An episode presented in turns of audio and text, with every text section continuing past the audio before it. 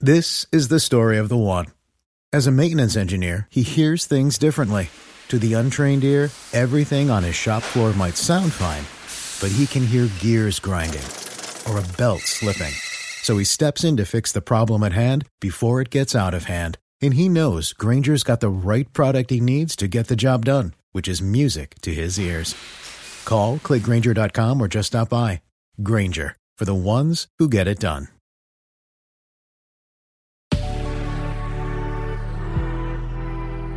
Good Risings. I'm Nichelle Hines, and this is Level Up Latte. So, we're talking about SMART goals. We got into the letter S with specific yesterday. Today, the letter M, measurable. It can be thought of as meaningful or motivating, but in general, making something measurable means adding numbers to it. An example might be write eight blog posts a month for the next six months versus something really general, which is write more or write more blog posts. The more specific that you can get with your measurements about how long you want this to take, how soon can you get there, and ways to get there, this combined with the specificity is really what's going to inch you closer to your goals. So often people want to break things down because that's where the work is. But accomplishing your goals is going to take work you have to be willing to do the work. I like to say the time is spent anyway. Those of you that know me know that I teach cycling classes and sculpt classes, and you can find me online. You can go to at Nichelle and find all of that. But what I like to say to people is sometimes the things that you want takes work, and the time is spent anyway. So when I see someone slacking in class and I know that they have more, I can feel that they have more inside of them. I like to say, You're here anyway.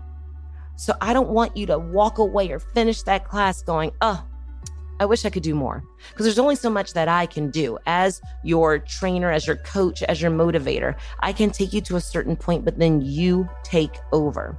And I want you to feel like you did everything that you could to accomplish your goal.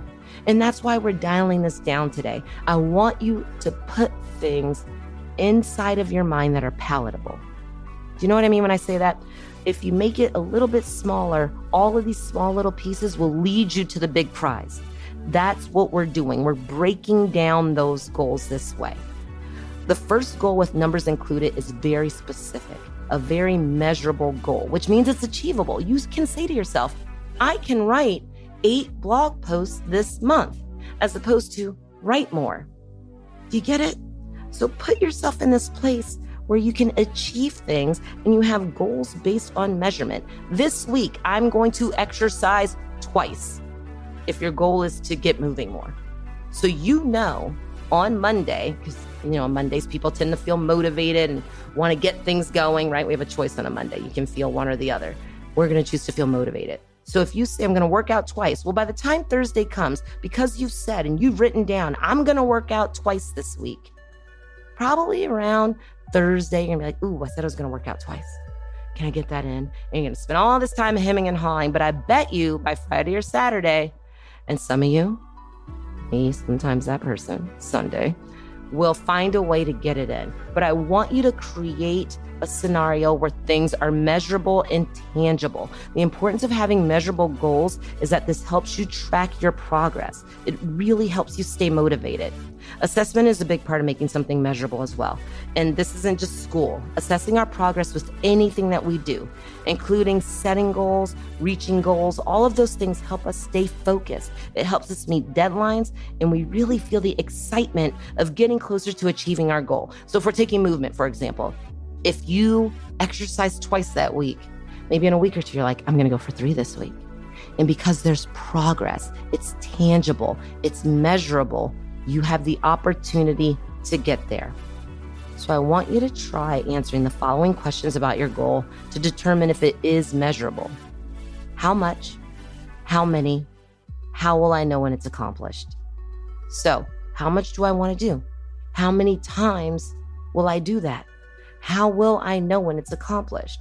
So, whether you're writing a plan about what you want to do, whether you're actually creating meetings, okay, this week I am going to set up three meetings with people who are knitting champions of the world because I want to learn how to make sweaters, anything, any goal that it is.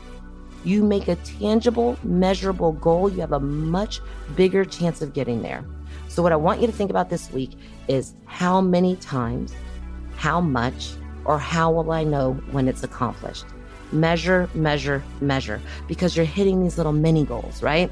So, if your ultimate goal is to start a new business, you're going to break that down and you're going to set those meetings, or you're going to say, How many times do I have to go and learn this? How many classes do I have to take?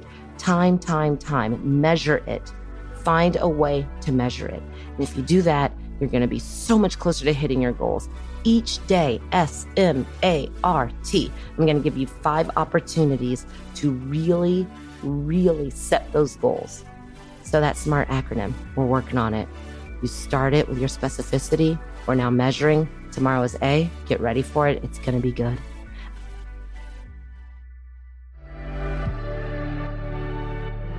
I'm Nichelle, and you can find me at Nichelle. Thank you for listening to Level Up Latte. If you enjoyed this episode, be sure to check out the other Good Risings offerings available in our feed. And remember, you are capable of anything. Good Risings is presented by Cavalry Audio. When you need mealtime inspiration, it's worth shopping Kroger, where you'll find over 30,000 mouthwatering choices that excite your inner foodie. And no matter what tasty choice you make, you'll enjoy our everyday low prices, plus extra ways to save, like digital coupons worth over $600 each week. You can also save up to $1 off per gallon at the pump with fuel points. More savings and more inspiring flavors make shopping Kroger worth it every time. Kroger, fresh for everyone. Fuel restrictions apply.